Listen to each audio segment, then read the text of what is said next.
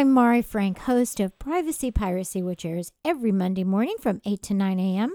right here on KUCI 88.9 FM in Irvine and KUCI.org on the net. I'm pleased to also present the weekly segment of Orange County Sheriff News and Safety Tips.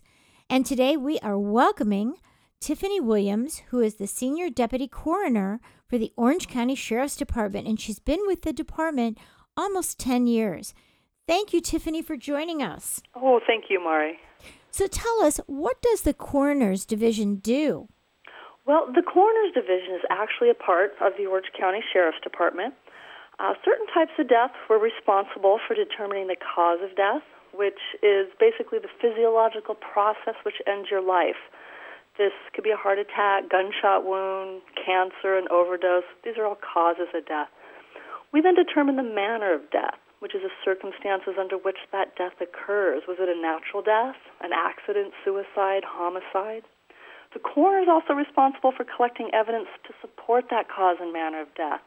Along with the autopsy results and toxicology findings, evidence for a coroner can also include medications, weapons, medical records, drugs, suicide notes, anything that may have some bearing on how or why a person died. So, what specifically does a coroner's investigator do, and when do you do an autopsy? Well, there's a lot of players involved in a coroner's investigation. Um, it's an amazing amount of teamwork. We have our forensic pathologists, which actually do the autopsy. We work with criminalists, firearms experts, forensic dentists, a whole range of forensic experts.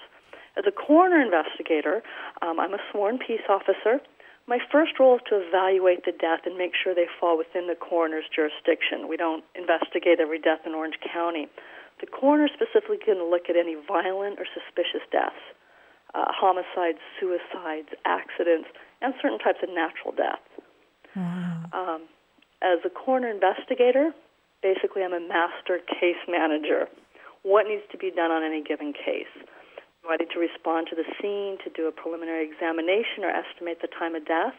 What evidence needs to be collected? What witnesses do I need to interview? Is an autopsy necessary? Autopsies aren't necessary in all coroner cases. Wow, what a challenge. Well, we're going to invite you back next week so we can find out even more and what to do when we have a loved one that dies. Thank you so much, Tiffany. You are terrific. We will have you back, Tiffany Williams. Thank, Thank you. you.